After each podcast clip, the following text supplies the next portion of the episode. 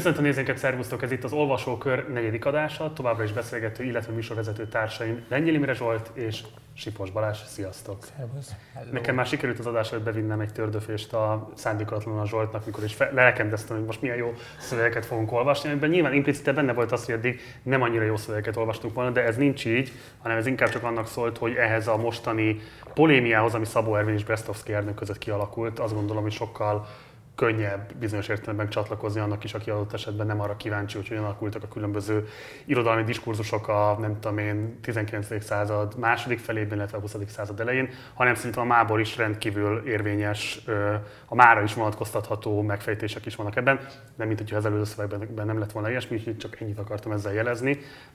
Mielőtt belevennénk a konkrét szövegeknek a áttárgyalásával egy picit képezünk kontextust, mert szerintem nagyon fontos, hogy ezerkilencszáztizennégyben járunk, amikor ez a vita lezajlik kettejük között, hogy pontosan mi a vita tárgya, erről fogunk majd beszélni, de egy picit beszélünk arról, hogy hol zajlik le igazából ez a polémia, mert ugye ez a Népszava hasábjain zajlik le. Nagyon fontos, a, a kontextus szempontjából nagyon fontos szerintem, hogy a, hogy a vita részben zajlott a, a Népszava hasábjain, tehát az első szöveg, Szabó Ervin szövege a Nyugatban jelent meg. Ugye ez, ez nem, nem, nem teljesen lényegtelen a, a vita dinamikájának a, a szempontjából. Ugye az se véletlen, hogy a, a, a Bresztovszky Ernőnek az első vitacikke nagyjából az egész kiinduló cikket még egyszer lenyomtatja, tehát hogy idézetként megismétli a, a, az első cikket. Tehát ugye egy, ez önmagában egy fontos gesztus ugye olyan szempontból, hogy nyilván a két lapnak nagyon különböző olvasó közönsége volt, tehát a Népszava nyilván a munkás közönségre számított, tehát ez a Szociáldemokrata Pártnak volt a, a,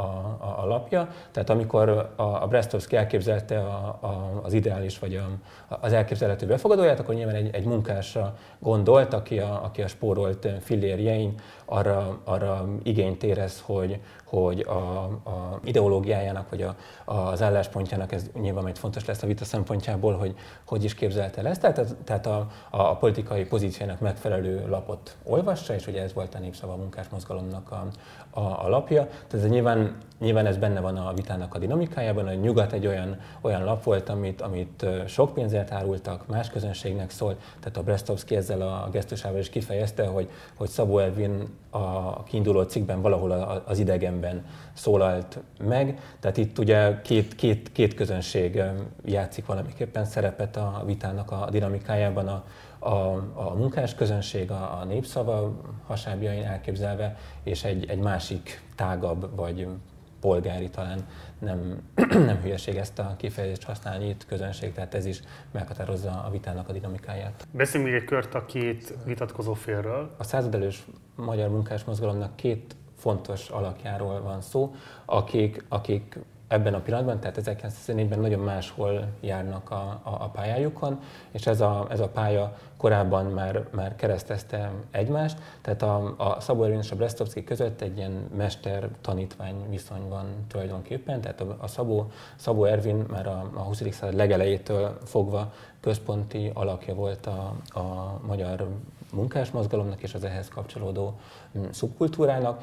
A, Tehát ugye az ő, ő nevéhez fűződik például a, a Marx fordításoknak, a, a, például egy, a, annak a Marx-Engels válogatott műveknek a kiadása, amiben a, a Bresztovszky Ernő volt az egyik fordító, tehát ott a, a huszadik század elején egy ilyen típusú munkakapcsolat is volt köztük. Ugye a, a vita dinamikájának a megértéséhez nagyon fontos szerintem tudni, hogy a Szabó Ervin fokozatosan távolodott a, a, a Szociáldemokrata Párttól a, a huszadik század legeleje óta, tehát a huszadik század elején a, a Népszava szerkesztője volt, utána egy ilyen párton belüli ellenzéki pozícióba húzódott, és mire ez a, ez a vita játszódik, addigra kilépett a, a, a, a pártból. Tehát egy, tehát egy nagyon mm, ilyen többes megítélésű figura volt a, a, a mozgalmon belül. Ugye egyrészt az ő szövegein keresztül ismerték a, a, a Marxot tulajdonképpen Magyarországon. Ugye nagyon sokan, azt hiszem, csak az ő bevezető szövegeit olvasták ezekhez a, a, a kiadásokhoz, tehát azt abból, abból tudták meg, hogy a, az egyébként nyilván nem egyszerű Marx szövegekben tulajdonképpen mi is olvasható, tehát ő közvetítette ezt a, ezt a tudást a, a, az érdeklődő magyar közönség felé, de ugye itt a, a, az ezerkilencszázas évtized vége felé a, egy ilyen anarchista, szindikalista irányba tájékozódott már, és el, eltávolodott a, a Szociáldemokrata Pártnak a a pozíciójától, ami, aminek a lapjának, tehát a Népszavának a, az egyik szerkesztője ebben az időben Bresztovszky Ernő volt, akinek a, még a, ha, tehát a nagyon röviden az ő életpályáját el akarjuk képzelni, akkor el csak ennyit mondanék, hogy nyilván az ő esetében sem egy, egy munkást kell azért elképzelni, tehát ő is egy hivatalnok családból származott. A, a, a Babicséknak volt um, csoporttársa az egyetemen, tehát onnan ismeri ezt a, a nyugatos kört, erről a, a híres líra szemináriumról, ott együtt, együtt írogattak verseket ifjúkorukban, és az Induló Nyugatnak volt um, egy fontos szerzője a, a Bresztovszky Ernő, míg végül összerúgta a porta a, a lappal, amit egy ilyen megalkuvó fórumnak kezdett tartani a, a, a tízes évek elejétől. Tehát ez, ez azt hiszem, hogy mind, mind benne van valamennyire a, a, a föld alatt ennek a, ennek a, a, a vitának a, az érzelmi kontextusában. Mi, mivel, mivel tekintette megalkuvónak őket? Hát igen, ez a, ez a, ez a tízes évek elején egy nagyon sok, többek által sok szövegben elismételt ilyen csalódás megfogalmazás volt tulajdonképpen, tehát hogy arra gondoltak, hogy a nyugattal egy, egy, ilyen, egy ilyen jól artikulált, haladó szellemiségű lap fog létrejönni, és a tízes évekre kiderült ezeknek a figuráknak a számára, hogy itt egy kulturális lapról van szó, és ugye ami, ami nagyon fájt a, a Bresztovszkynak is, vagy a, a, a Pogány Józsefnek például, aki ennek a diskurzusnak az egyik legfontosabb figurája volt, hogy milyen, milyen figurákat engedtek be a, a lapba, tehát itt a, a Babics volt például a folyamatosan visszatérő botránykő, vagy a Szomori Dezső, tehát hogy ilyen dekadens és A, a, a politikai haladásra semmilyen belátható viszonyban nem álló figurák egyáltalán megjelenhetnek ezeken a hasábokon, ezt ugye egy ilyen hanyatlásként élték meg, és a, a, ezt, ilyen, ezt ilyen elég vad hangvételű cikkekben adtak hangot a csalódásoknak ezzel kapcsolatban. Miről szól a vita igazából? Alapvetően ugye ez egy, ez egy olyan értelemben művészetelméleti vita, hogy a legfőbb kérdés inkább így, leginkább így szól, hogy van-e osztályrelevanciája a művészetnek, úgy általában, a, vagy még konkrétabban az irodalomnak, illetve a költészetnek, vagy pedig épp ellenkezőleg az igaz, a releváns, a valódi művészet az osztályokon átívelően, osztályoktól függetlenül is képes kifejteni a hatást olvasójára. Ugye érdemes megemlékezni Várnai Zseniről, akinek a verses kötete kirobbantja ezt a polémiát kettejük között. Mit kell tudnunk Várnai Zseniről? Ugye Várnai, Várnai Zseniről nem sokat kell tudni a, a vita megértéséért, mert nagyon ugye egy, egy, egy sor szól kb. Várnai Zseniről, akinek a verses könyve megjelenése alkalmából íródik ez a vita. Tehát ő, egy, ő ugye a munkásmozgalomhoz kötődő szerző volt. Ez a Katonafiamnak című verses kötete volt, ami, amit elindította ennek a vitának a folyamát. Tehát itt nagyon érdekes, hogy ugye a, a, az induló gesztus ugye az, hogy hogy a Népszava kiadásában jelenik meg ez a, ez a, a, a könyv, nyilván a, a Népszava terjeszti, tehát a munkásmozgalom szegényes eszközeivel terjesztik ezt a, ezt a, a, a könyvet. Nekem nem volt a, a kezemben, el tudom képzelni, hogy nyilván nem egy nagyon vonzó, kiadású könyv lehetett ez. Tehát itt a Szabó Ervin induló cikkének azt hiszem, hogy innen Innen lehet a, a pozíciót legkönnyebben megfogni, tehát itt arról szól ez a cikk, hogy a, hogy a nyugat művelt közönsége számára felkínálja a Várnai Zseni költészetét, hogy ne, ne legyenek finnyásak annak ellenére, hogy, hogy a, így, így, így jelent meg, ahogy megjelent, tehát vegyék figyelembe, hogy ő is a, a színen van, és, és olvassák el, mert azt, azt vélelmezi Szabó Ervin, hogy ezzel is érdemes foglalkozni. Tehát a Szabónak ez talán csak a, egy, egy mondatban a kontextushoz, ez nem az első ilyen típusú cikk a nyugatban, tehát több ilyen cikket írt, amiben mindegyikben elmondta, hogy ő nem ért a, az irodalomhoz, vagy nem, nem vindikálja magának ezt a, ezt a pozíciót, de olvasott olyan könyveket, amivel szerinte érdemes lenne mélyebben foglalkozni, és nem foglalkozik vele senki, ezért szükségesnek érzi, hogy felhívja rá a, a, az ahhoz valóban értők figyelmét, tehát ez nagyjából ebbe a, ebbe a sorozatba illeszkedik. Ez a, ez a kis cikke, amiben emellett próbál érvelni, hogy attól még, hogy egy, a Népszava ad ki egy, egy könyvet, attól még a nyugat olvasói is nyugodtan foglalkozhatnak vele. A Szabó elvileg egy ilyen emancipatorikus gesztus gyakorol, fölkívánja hívni a, nem tudom én, felső középosztálybeli közönség figyelmét arra, hogy van itt egy olyan költő, akinek a művei nem biztos, hogy eljutnak hozzájuk, és ugyanúgy kezdjék el olvasni, és mint hogyha azzal venni a védelmébe, hogy egyébként ez nem proletár költészet, ez azon túlmutat, ez valódi költészet, van olyan esztétikai értéke és ereje. Nem tudom egyébként, hogy ez egy reálpolitikai gesztus a részéről, vagy pedig, hogy tényleg így gondolkodik a művészetről, de minthogyha egyébként, és ez már egy ilyen pszichologizáló megközelítés, Bresztovszky ugye erre nagyon kevéssé tűnik érzékenynek lenni erre a szempontra, és mint hogyha Szabó Ervint kifejezetten ezt kezdeni el egyre vadabb és vadabb riposztokra késztetni, hogy mint hogyha ezt a nagyon gyakorlatias megközelítést, hogy az lenne a fontos, hogy az ilyen típusú költészet is eljusson azokhoz az emberekhez, akik nem feltétlenül ilyen, nem tudom, művekből vagy művészetnek ebből a ö, osztály meghatározott köréből próbálnának tájékozódni. Tehát, hogy mint hogyha Bresztovszky ugye ezzel nem volna különösebben érzékeny, és megpróbálna egy teljesen más vitát kirobbantani ö, Szabó Ervinnel. Szabó Ervin, mint hogyha azt kérné számon, hogy miért nem arról beszélünk, hogy hogyan lesz egy ö, egy Várnai Zseniből például mondjuk széles körben olvasott új Adi, vagy valamilyen módon egy hasonlóan elismert költő. Mit gondoltok kifejezetten erről? Ez mennyire egy belevetített olvasata szerintetek a kettő dinamikájának? Az a fontos a Bresztovszky számára, hogy megmaradjon azé ez a költészet, akié, annak érdekében, hogy azok, akiké ez a költészet, identitást tudjanak ebből, kulturális identitást tudjanak ebből kovácsolni a maguk számára. És ezt a és azért reagál ilyen érzékenyen, mert úgy érzi, hogy a Szabó Ervin ezt a kulturális identitást akarja elvitatni a proletariátustól, ezt az éppen képződő félben lévő kulturális identitást. Én azt mondanám erre, hogy itt ezt a, tehát, hogy a Bresztovszky nézőpontjából ez a népszerűsítő gesztus ez úgy csapódik le, hogy itt az történik ebben a cikkben, hogy a Szabó Ervin a polgári közönségnek a jóváhagyását kéri ahhoz, hogy tényleg igen, népszerű vagy tényleg értékes költőnek tekinthessük Várnai Zsenit. Tehát, hogy ezt veszi ki belőle, hogy majd, hogy a Szabó Ervin azt gondolja, hogy majd, ha a polgári közönség is azt mondja rá, hogy költő, akkor valóban költőnek tekinthetjük. És a Bresztovszkynál azt hiszem ez, ami a, a lángra lobbantja a, a dolgot, hogy nehogy már a, a polgárok mondják meg, hogy, hogy milyen legyen a, a, a mi költészetünk, vagy nehogy már oda járjunk hajbókolni eléjük és, és az engedélyüket kérni, hogy, hogy mi is költészetet csinálhassunk. Tehát az, ez, a geszt, vagy ez, ez a gesztus, ami őt irritálja. Összecsúszik itt két szintje a vitának. Egyrészt, hogy ugye Szabó egy ilyen osztályredukcionista állásponttal vádolja Bresztovszkyt, hogy mindenben az anyagi előfeltételeket próbálja keresni, tehát egy ilyen vulgár marxista álláspontból olvassa ezt az egész, vagy vulgár marxista álláspontból táplálkozik az egész művészet felfogása.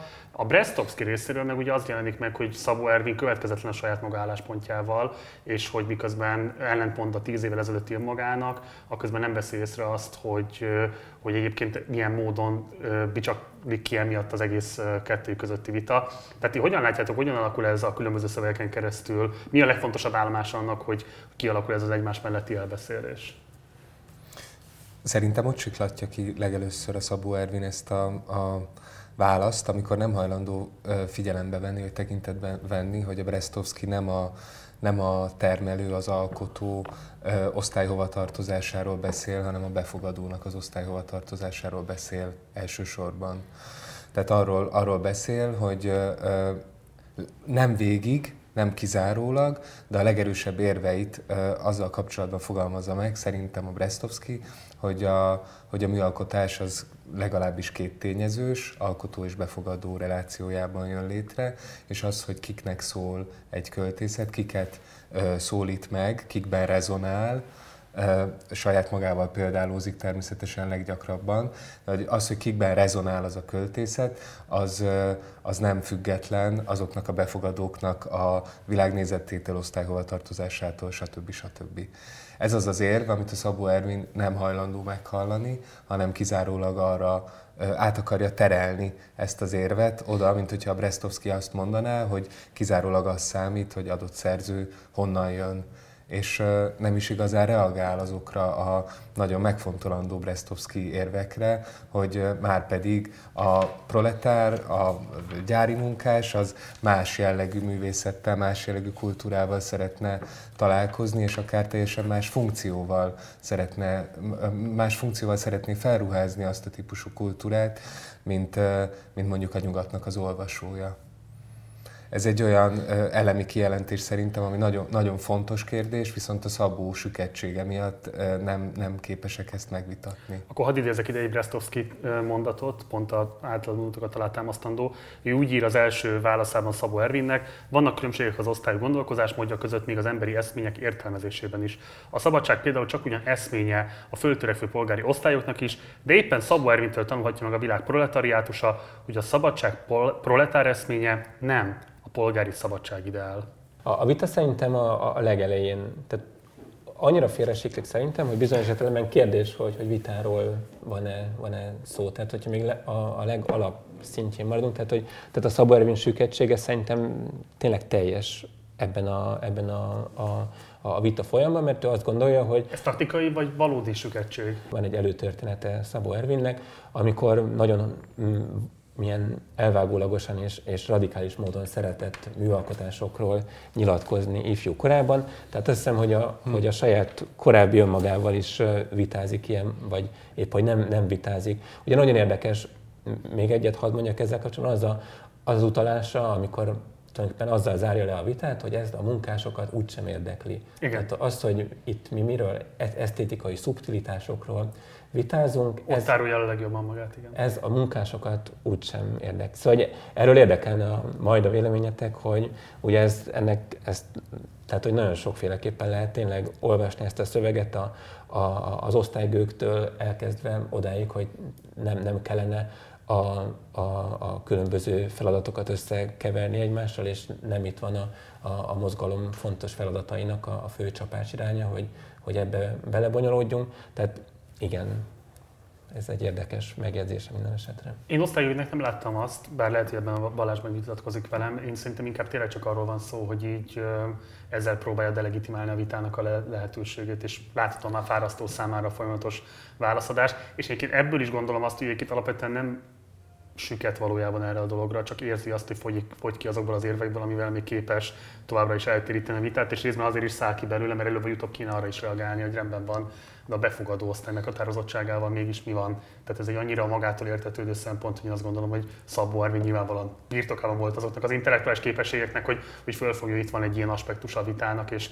ideig óráig el lehetett eltéríteni a diskurzust, de, uh-huh. de a föntartatóan nem. Én hajlanék a, a, az osztálygők felüli Tényleg? olvasatra, mert ami, tehát egy ilyen paradox osztálygők szerintem a, a Szabó Ervin pozíciója, mert én, én valamilyen szinten azt látom benne, hogy nem akar, nem akar durva lenni. És am, amit, amit, mondania, amit mondania kellene, az, az nagyon durva lenne. És ugye odáig... odáig mert az el... mi lenne, bocs, szerinted?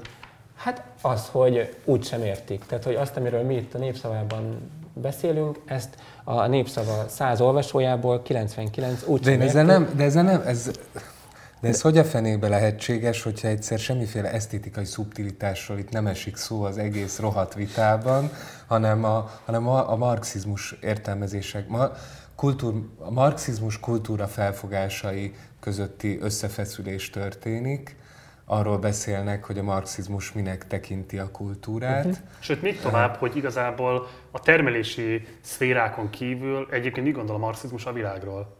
Tehát ez, igen, egy, ez egy világmagyarázó rendszer, vagy pedig kizárólag az anyagi feltételeket és az elosztási kérdéseket magyarázó rendszer? Hát sőt, hova tovább arról beszélnek, hogy mi a marxizmus forradalmi elmélete. Erről van szó, nem esztétikai szubtilitásokról, hanem az a, az a leg, legégetőbb kérdés, amit szintén, amire teljesen vak a Szabó Ervin, amit fölvet a Bresztovszky, hogy na most akkor először forradalmat csinálunk, és birtokba vesszük a termelési eszközöket, vagy pedig esetleg kellene valamit foglalkoznunk a, a kulturális szférával is. Itt még a Gramsci előtt vagyunk, és nagyon érdekes ezt ö, a, egy ilyen Gramsci utáni ö, világból visszaolvasni, hogy még nincsenek meg olyan fogalmak, mint a kulturális hegemónia, meg a, meg a kultúrharc, meg hasonlók. Hát sőt, amikor, bocsánat, előkerül, akkor megint egy idézet adjövök a Szabó Ervintől, és egyébként szerintem ez mutatja legjobban a nem mondom, hogy tisztességtelenségét, de legalábbis a rossz hiszeműségét, hogy ugye úgy zárja le ezt az egész vitát, hogy ez a vulgár marxista fölfogása és ilyen osztályredukcionista fölfogása a művészeti életnek, ez úgy szól, hogy nyakig benne vagyunk a kapitalista termelőrendszerben, és a szocialista, jogi és politikai fölépítmény is a jövő problémája. Még proletár zenéről, proletár esztétikáról beszél, mármint hogy Brestovszky, amikor nincs még proletár termelés és proletár jövedelem megoszlás. Vagyis inkább nagyon is van, egyéb sincsen nyomorgó egyelőre a mindennapi életért, egy kis világosságért, egy kis szabadságért, egy kis örömért keservesen verekedő osztály. Kenyere nincs még, tudása nincs még, élvezete nincs még, de saját tudománya, művészete, irodalma az már van. Valóban csodálatra mértó marxizmus. És ez gúny, nyilván gúny, gúnyosan érezni. Hát erősen, igen. Oké, okay, de épp ezért mondtam ezt, hogy, tehát, hogy ezt, hogy esztétikai szubtilitás, ez szerintem is egy, egy szépítő megfogalmazás, tehát hogy ez azt ér, tehát hogy én szerintem is azt jelenti, hogy a, hogy a munkások még a marxizmusról szóló okfejtéseinket se értik. Tehát, a, tehát amikor Marxról beszél, akkor ezért mindig elmondja, hogy itt egy polgárról van szó, aki a polgári tudományt elsajátítva, azt továbbépítve, a, a, a legmagasabb szintjén állva mondja, amit, amit, amit mond, és pont ez, amit felolvastál, én pont erre az idézetre alapítva mondanám azt, hogy, hogy tehát egy olyan közönségnek, amiről ezt, ezt a, az átfogó képet állapítja meg, hogy, hogy egy kis örömért keservesen verekszik, egy kis világosságért, de amúgy nincs tudása, tehát ez a, ez a kategórikus megállapítása, hogy nincs tudása, tehát minek, minek ő előttük ezekről a kérdésekről vitázni.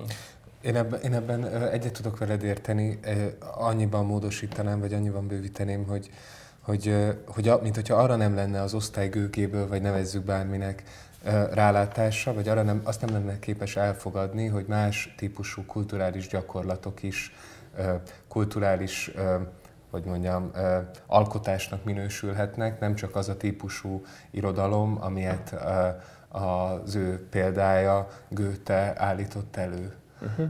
Tehát arra, arra, arra azokra az érzéki gyakorlatokra, vagy az érzékiség megosztására irányuló gyakorlatokra nincsen szeme, amik, amik nem ezt a, a, a nagyon klasszikus értelemben vett irodalomfogalmat, zenefogalmat kívánják meg. Tehát nem a hagyományos kánonokon belül mozognak. Nem a polgári kánonokon. Nem a polgári kánonon belül mozognak. És, és, és itt, itt aztán tényleg szerintem már elkülöníthetetlen, hogy mi az, ami gőg, vagy mi az, ami, amire egyszerűen ö, egy, egy ilyen ö, érzéki, egy, egy szó szerint vett érzéketlenség a Szabó Ervinben, nem képes érzékelni kultúraként olyan gyakorlatokat, amik nem felelnek meg az ő kulturális elvárásainak. Hát és úgy, hogy közben ugye Brestovszky maga bizonyítja be, hogy egyébként dehogy is nem képes rá, hiszen korábban ő maga fogalmazta ezt meg, és idézi a válaszában Szabó Ervinnek egy korábbi írását, amiben így fogalmazott maga Szabó Ervin, idézve Brestovszky által, ami kétségtelen, hogy a gazdasági fejlődés kérlelhetetlenül szükségessé teszi majd a szocialista társadalmi rendre való átmenetet,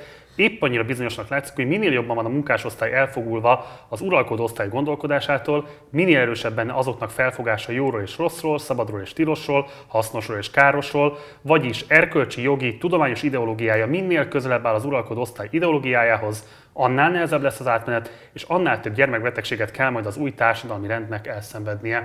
És ezt ugye arra használja Brestovszky bizonyítékként, hogy nyilvánvalóan, hogyha megtörténik majd a forradalom, és így felszámolódik az osztálytársadalom, egyrészt akkor már nem lesz proletár költészet, hiszen a proletár költészet pont, hogy az osztálytársadalom terméke tud csak lenni, idézve egyébként Szabó Ervint is, meg idézve másokat, Engelszt is megy be hozzá ebbe a vitába egy ponton. Tehát, hogy nekem nagyon nehezen elképzelhető az, hogy Szabó Ervin, miközben egyébként részben maga is megfogalmazta ezt a dilemmát, sőt, föl is vetette, ebben a vitában annyira másképp gondolkodna, hogy egyrészt a saját írására sem emlékszik, még hogyha meg is változott közben a véleménye, amivel egyébként végső soron majd érvel a legutolsó felvonásban, ami tényleg egy csodálatos kifutása az egész vitának. De ez egy, ez egy visszatérő probléma szerintem a huszadik századi munkásmozgalmaknak a történetében, ez a fajta kiábrándulás.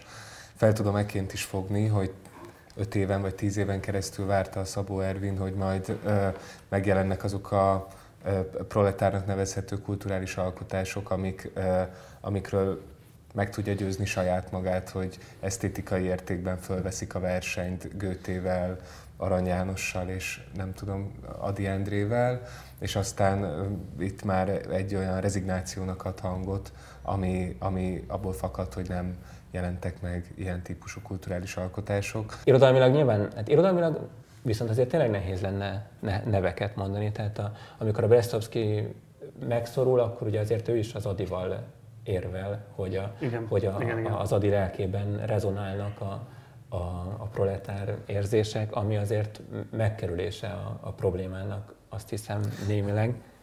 Van, van a, van a Rancière-nek a, a Proletárok éjszakái című magyar, sajnos nem lefordított, nagyon izgalmas könyve, amit nagyon érdekes lenne itt, nem fogjuk tudni becsatolni, de, de legalább úgy jó, hogyha elhangzik ennek a címe.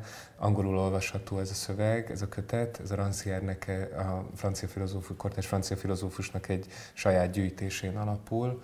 Azt csinálta, hogy a tizenkilencedik század első felében, tehát ott ugye egymást követték Franciaországban mindenféle forradalmak, ott végzett egy óriási gyűjtést a proletár költészet területén, olyan verseket vagy olyan írásokat gyűjtött össze és elemzett nagyon minuciózusan, amik nagyrészt semmilyen kiadást, semmilyen a szélesebb nyilvánosságnak szánt kiadást nem éltek meg. Azt akarta bizonyítani, hogy igenis létezett egy proletár ellenkultúra vagy szubkultúra, aminek irodalmi láthatóság vagy társadalmi láthatósága olyan óriások árnyékában, mint Balzac és Stendhal, aztán Baudelaire és stb.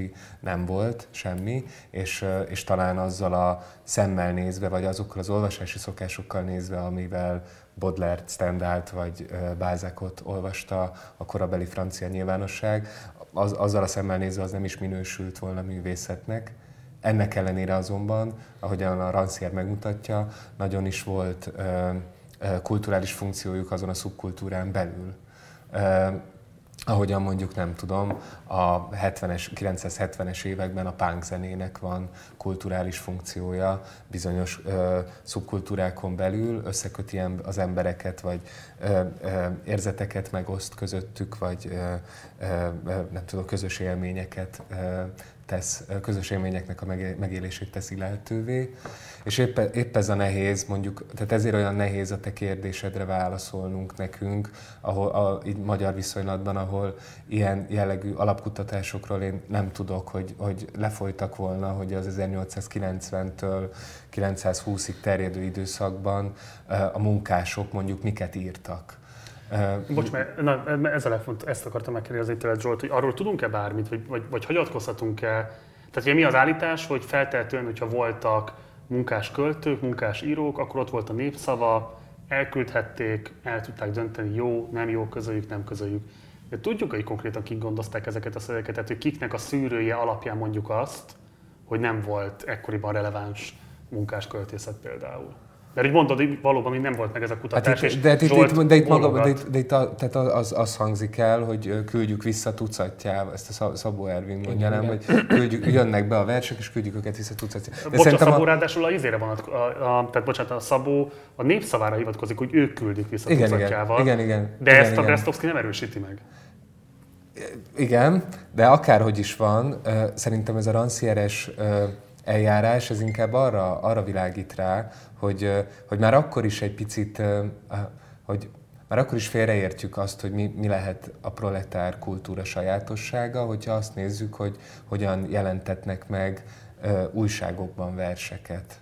Mert az is, az is már beleilleszti egy olyan a polgári kultúra felfogás, kultúra megosztás, kultúra fogyasztás kontextusába a dolgot, amiből, amiben nem, nem feltétlenül kellene, amikor megpróbáljuk elgondolni, hogy hogyan működik egy, amennyire lehet, esszenciális proletár kultúra. Mert lehet, hogy nem úgy működik, hogy újságokba beküldik és újságokban elolvassák a verset, hanem máshogyan osztják meg egymással a saját írásaikat vagy a saját költeményeiket, mondjuk nem újságon keresztül.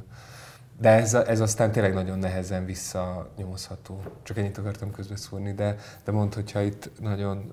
Nem. Igen, teljesen jó, amit mondod. Tehát a, a, arra bólogattam, hogy nincs feltárva, tehát olyan módon, mint a, mint a Rancière-nél, tehát hogy mi maradt meg levéltárban, hagyatékokban, akárhol, ami, ami, ami túlmutat ezen. Tehát itt ennek a, ennek a korszaknak a, én nem ismerem tényleg részletekben menően a, a, a népszava költészetét, a Brestovszky volt egyébként az egyik szerkesztője a, a rovatnak, de ugye a, az a narratíva, ami mentén ezt el, el szokták mesélni, az a Csizmadia Ady vita, ahol, ahol a Csizmadia nevű ilyen munkás költő, aki egyébként a Szabó Ervinnek ifjúkorában barátja volt, ugye kikelte az ellen, hogy miért közli a, a Népszava Adinak a, az ilyen munkás témájú verseit, ami egy ilyen, egy ilyen dekadens nyavaigás, stb. stb.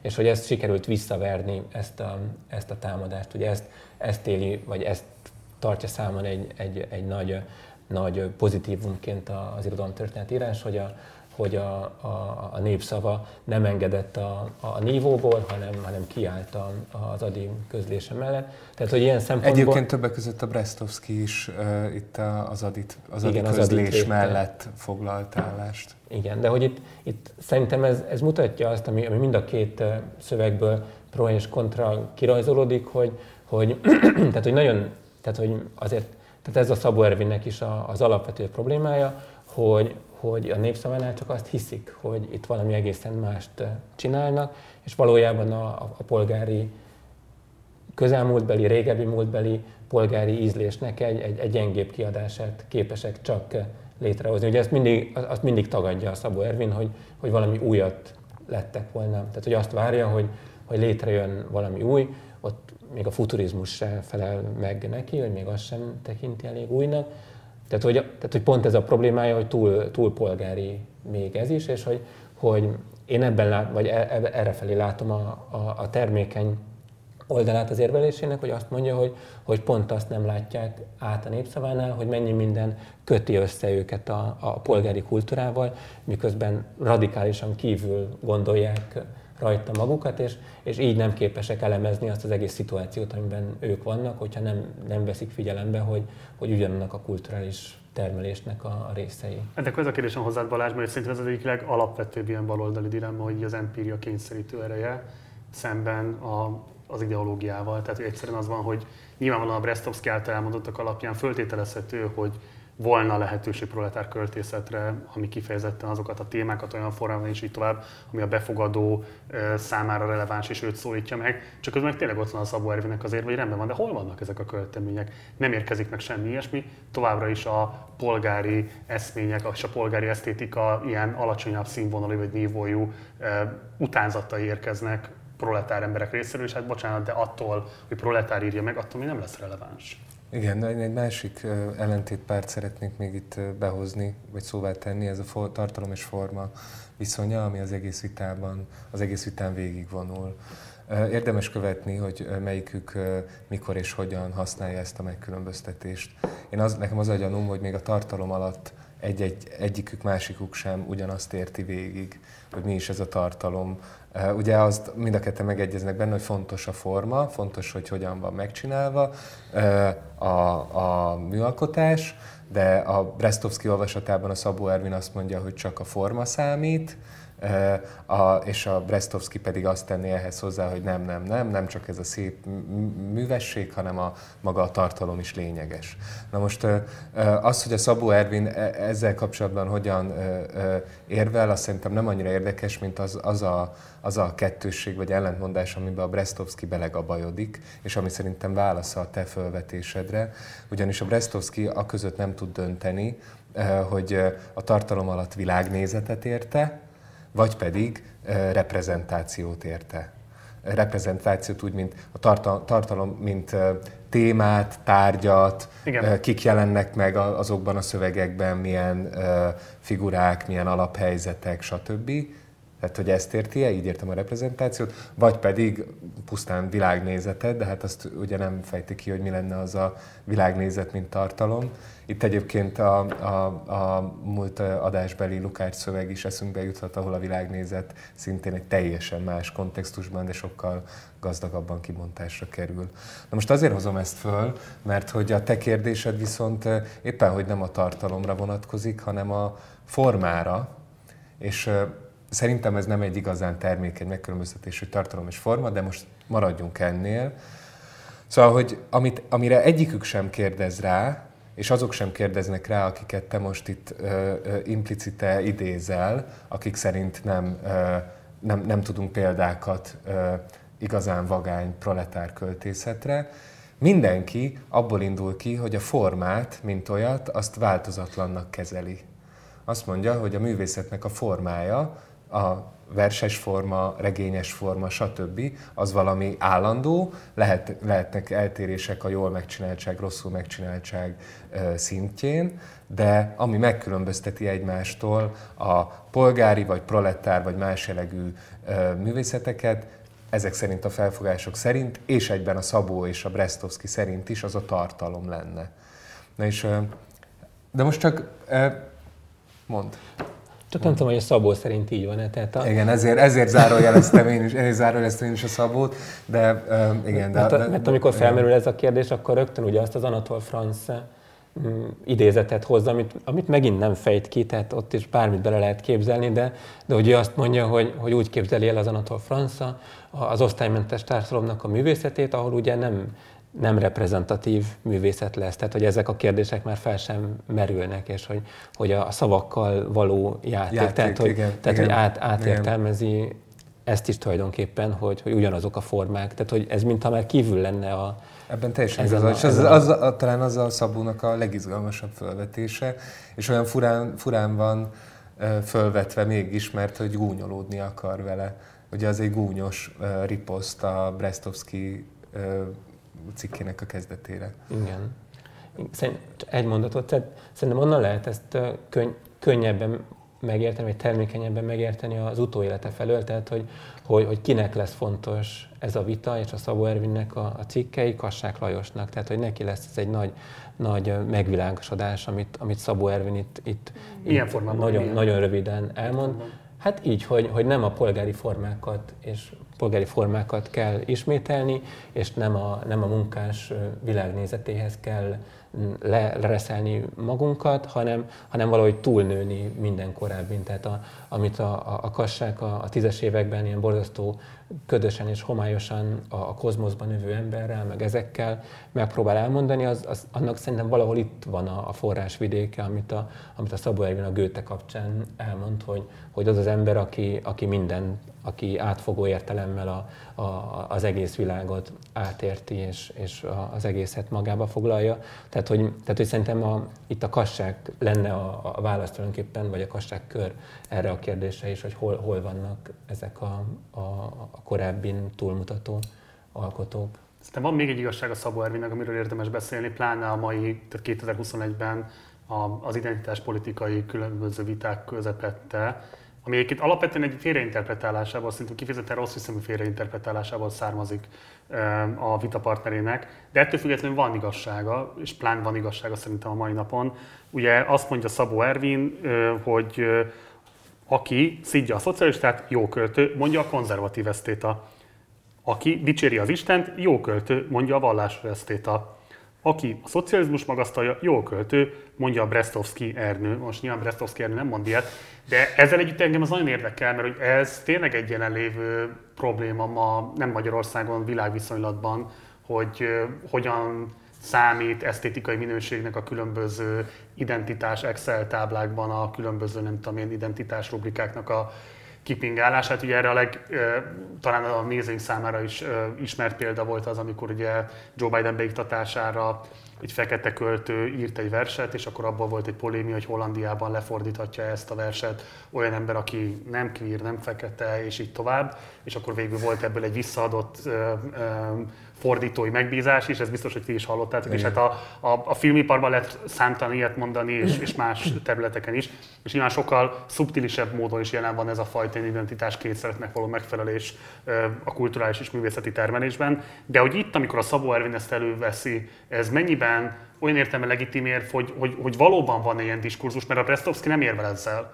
Tehát a Brestovszkynek ez nem az érve, de volt-e akkoriban a korban más olyan érvelés, amire reagál itt a Szabó Ervin, ráhúzva ezt a vádat a Brestovszky Ernőre? Nem tudom, hogy arra válaszolok-e, ami, ami a kérdés, de azért szerintem ez nem, nem egy lényegtelen kérdés egyáltalán a Brestovszkyval kapcsolatban a, a, az identitásnak a, a, a kérdése, és ez, szerintem ez, ez egy olyan dolog, ami, ami szerintem érthető, tehát a saját nézőpontjából érthető módon irritálja a Szabó Ervint, és azért állítja ennyire a, a, az élére a, a, a dolgot. Tehát itt konkrétan a proletár identitásra gondolok. Tehát ez a Brestovszkynak egy, egy nagyon fontos gondolata, a proletár identitásnak a, a mindenáron való megerősítése. Vagy, ugye itt az a, az a durva szerintem, hogy, hogy bizonyos részeit nézve a szövegnek kiderül, hogy ennek a proletár identitásnak a kidolgozásáról, vagy a, vagy a, a, a, a megalkotásáról van szó. Tehát ugye arról beszél, hogy, hogy a, lehet, hogy a proletárok ma még nem igazi proletárok, de hamarosan magukévá teszik a, a szocialista világnézetet, és akkor majd igazi proletárokká válnak, és mindig a, a, a tendenciát kell nézni, tehát tendenciájukban már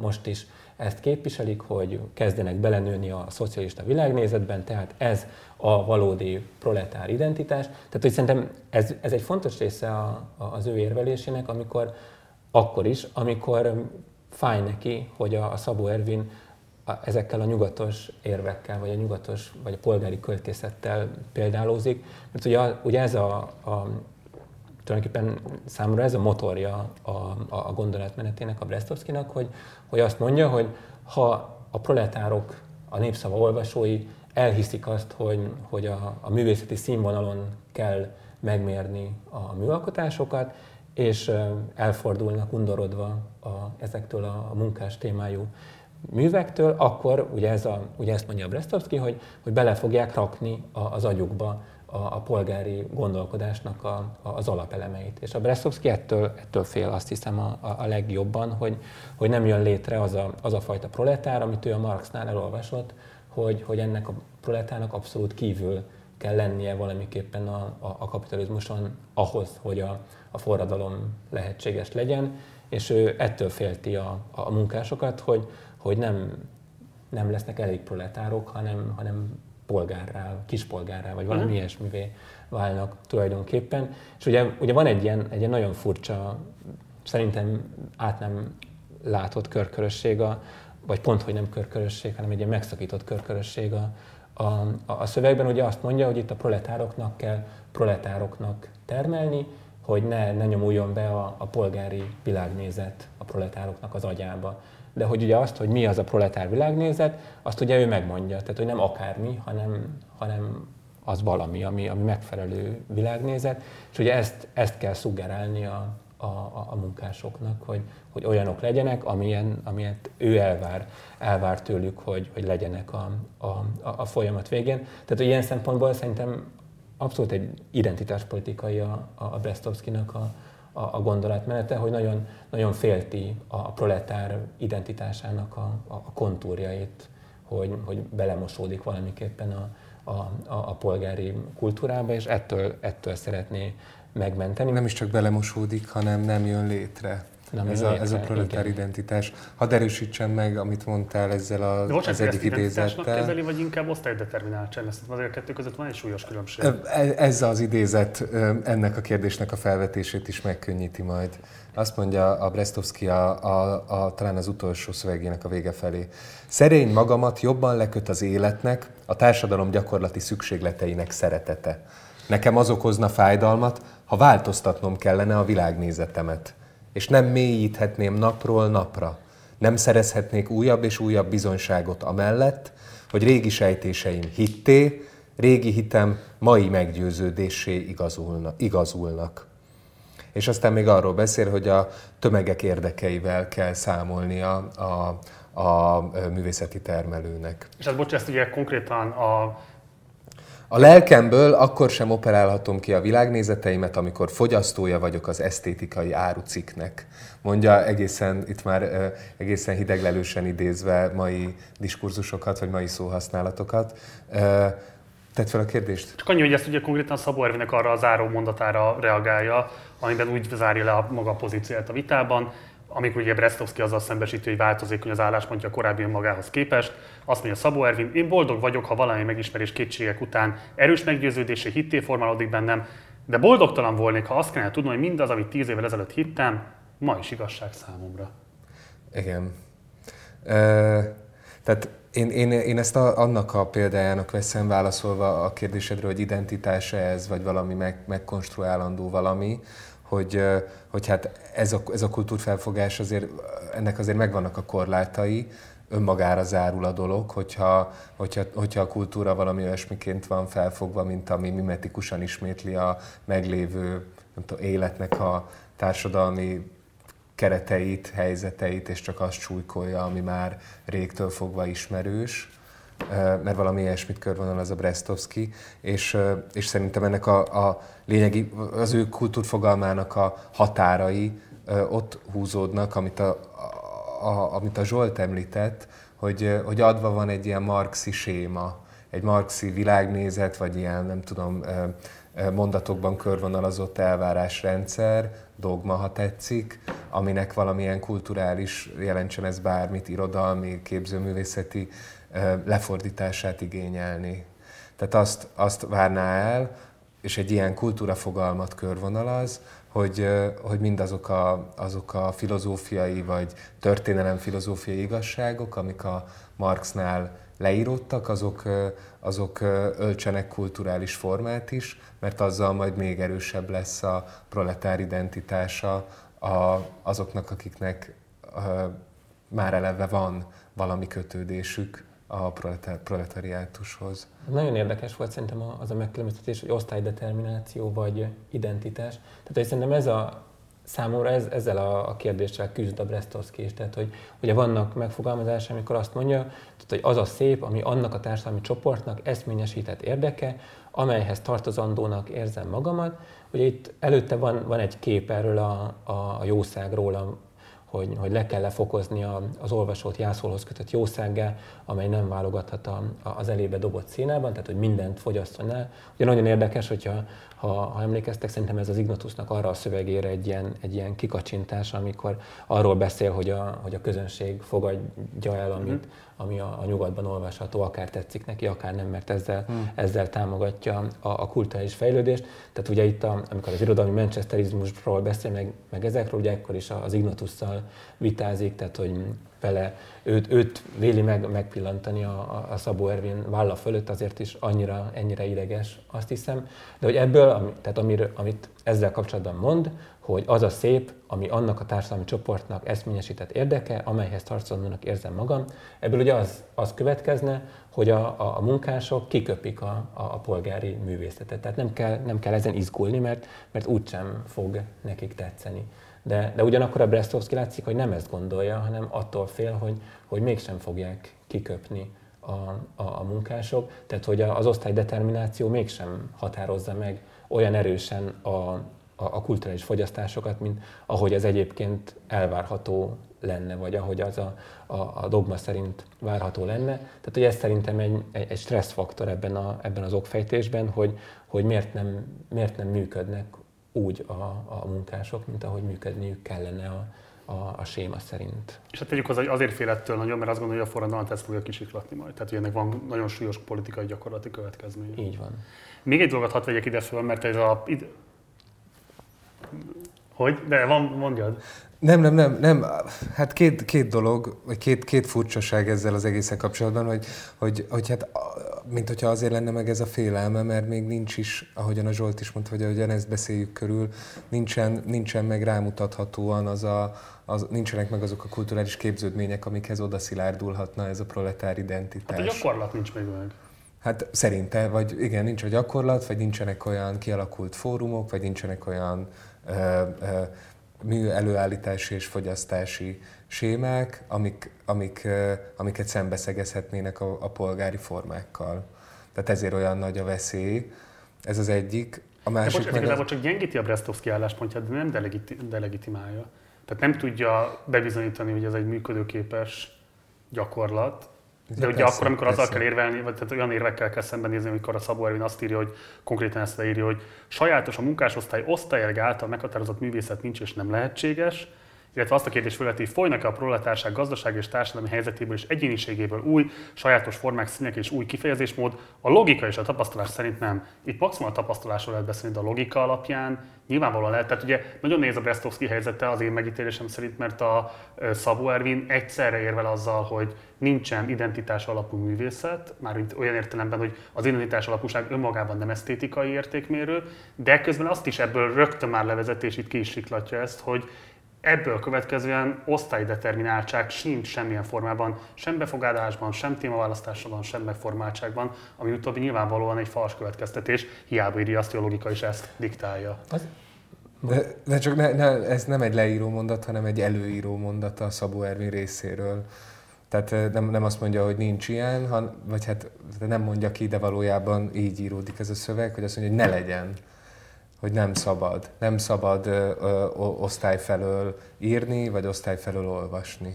Nem tudom. Szerintem, le, szerintem nem előíró, szerintem leíró. De azért leíró, mert előtt átdefiniálta a művészetet. Tehát, hogy sokkal szűkebbre Aha. vonta a művészetet. Tehát nem, számra az nagyon izgalmas ezekben a szövegben, ugye mind, mindig ugyanannak a, a felsorolásnak a részeként jelenik meg a művészet, a tudomány, a tudomány, a művészet. Tehát, hogy ezeket a, a Szabó Ervin teljesen össze, összekapcsolja a kettőt, és a Brestovsky is helyenként átveszi ezeknek a, a, az együttkezelését. És ugye innentől, innentől egy, egy, egy kötött pályán mozog a, a dolog, mert ugye amikor a, a Szabó Ervin azt mondja, hogy tudomány, akkor azt ebben a marxista értelemben veszi, amit az ideológiával állít szembe. Tehát, hogy valami, ami, ami nem parciális, hanem, hanem objektíve úgy van, tehát ami, ami, amit a, a tudomány kitermel magából. Tehát, hogy ő ilyennek tekinti a, a művészetet is, hogy ami ugye a totalitást képes valamiképpen megragadni. Ugye azért mondja, hogy, a, hogy az lehet csak művész, vagy nagy művész, vagy, vagy zseni, aki,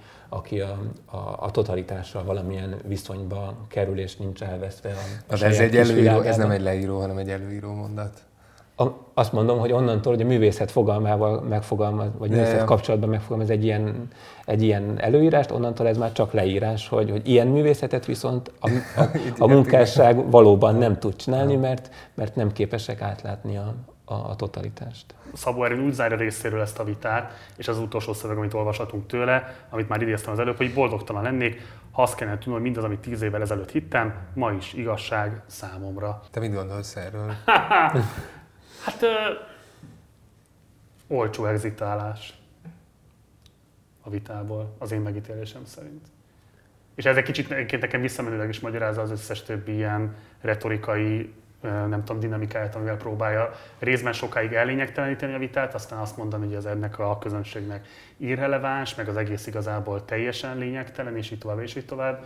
És amikor az van, hogy valamilyen módon reagálnia kéne például az ő maga által korábban leírtakra, vagy mondottakra, gondoltakra, akkor pedig az az végső érv, hogy hát végül is egyébként értékeljük már azt, hogy az emberben van önreflexivitás, képes egyébként belátni nem. tévedéseit, vagy nem is tévedéseit, hanem egyáltalán képes a világot így is, úgy is, és amúgy is értékelni. Nagyon jellemző ez bizonyos szempontból a mikorunkra, jó, picit túlzasztam persze nyilván, de hát nekem ez a dolgom. Szóval, hogy nem, hogy aztán mindig visszahúzol ebbe. De hogy a lényeg az, hogy ez a dinamika nagyon jellemző szerintem a magyarországi közbeszédet, tehát ezt az értelmiségi közbeszédet, én ezt, engem ez mindig halálosan idegesített, és lehet, hogy ebben az irritáltságból fogalmazok most így, és próbálom görcsösen összehozni ezt az analógiát, de akkor is fog sikerülni. Tehát, hogy, hogy ez, ez, ez egy visszatérő dolog, hogy valahányszor interjúkészítőként is iszonyatosan irritál, és akkor ez egy kicsit már megint ilyen át húzás a diskurzusra, de tényleg, hogy az a végső érv mindig, amikor az van, hogy valamivel kapcsolatban nem is a belátás, vagy nem is a számonkérés, hanem egyszerűen csak annyit, hogy így mit gondolsz erről, hogy hát, hát most már máshogy gondolom, ennyi. Uh-huh. És akkor gondoltam valahogy, de most már máshogy gondolom, és egyébként meg a boldogság, vagy a, a boldogság alapja az, hogy az ember képes legyen egyébként akár így is gondolni, és akár úgy is gondolni dolgokat, és ez tök jó. Ez egy nagyon rossz indulatú interpretációja a, a, a szövegnek, tehát hogy azt szerintem nincs. Én Én nem látom benne egyáltalán ezt, a, ezt az attitűdöt, hogy így is, úgy is, amúgy is, meg tök mindegy, hogy hogy. hogy. Tehát a Szabó Ervin arról, arról beszél, hogy, hogy, hogy rájött valamire, amire tíz évvel ezelőtt még nem jött rá, de annak a, a, a konzekvenciáit még nem volt ideje levonni. Ez Szám... szerintem akkor lenne igaz, hogyha ő maga hozná be azt a szövegrészt, és mondaná, mutatna rá, hogy egyébként valóban korábban gondolkodtam így, és most már így gondolom, de nem ez történik. A Brestovsky behozza a szöveget, és ő nem megmagyarázza az álláspontját, nem azt magyarázza csak meg, hogy boldogtalan lennék, ha ma ugyanúgy gondolkodnék, mint tíz évvel ezelőtt. Ez egy, ez egy nyegleség, szerintem is egy nyegle, nyegle a stílus a, a, a vitában, de én magát a, magát a pozíciót azt ennél sokkal tisztességesebbnek gondolom. Hol van belátásnak nyoma nála, azon kívül, hogy azt mondja, hogy most más az álláspontom, mint volt korábban. Kanyarodjunk vissza ahhoz, amit a Zsolt a legelején mondott, arról, hogy a Szabó Ervin megtett egy bizonyos utat el, el a szociáldemokratáktól, anarchoszindikalista, eltávolodott akár az egykori tanítványaitól is, mint amilyen például a Brestovszky. És itt vagyunk egy olyan beszédhelyzetben, ahol valószínűleg a Szabó Ervin nem gondolta, hogy itt az ő marxizmus és történelemfilozófiai felfogásának a legmélyéig fogunk ö, ö, heteken belül elhatolni, hanem csak a nyugat olvasói figyelmébe szeretett volna ajánlani egy Népszavánál megjelent kötetet. És akkor erre jön a tanítvány, vagy akivel valószínűleg egy, egy, ezek, az ezekből a szövegekből kirajzolódónál sokkal komplexebb a Szabó Ervinnek a viszonya. Jön a tanítvány, átviszi az egész vitát a Népszavába, egy teljesen más nyilvánosság elé, és, és a legszemélyesebb pontokon kezdi el támadni a Szabó Ervint. De a Szabó Ervin nyilván nem akar, nem akar durva lenni, nem akar tekintélyi alapon érvelni ezzel a tanítvánnyal szemben.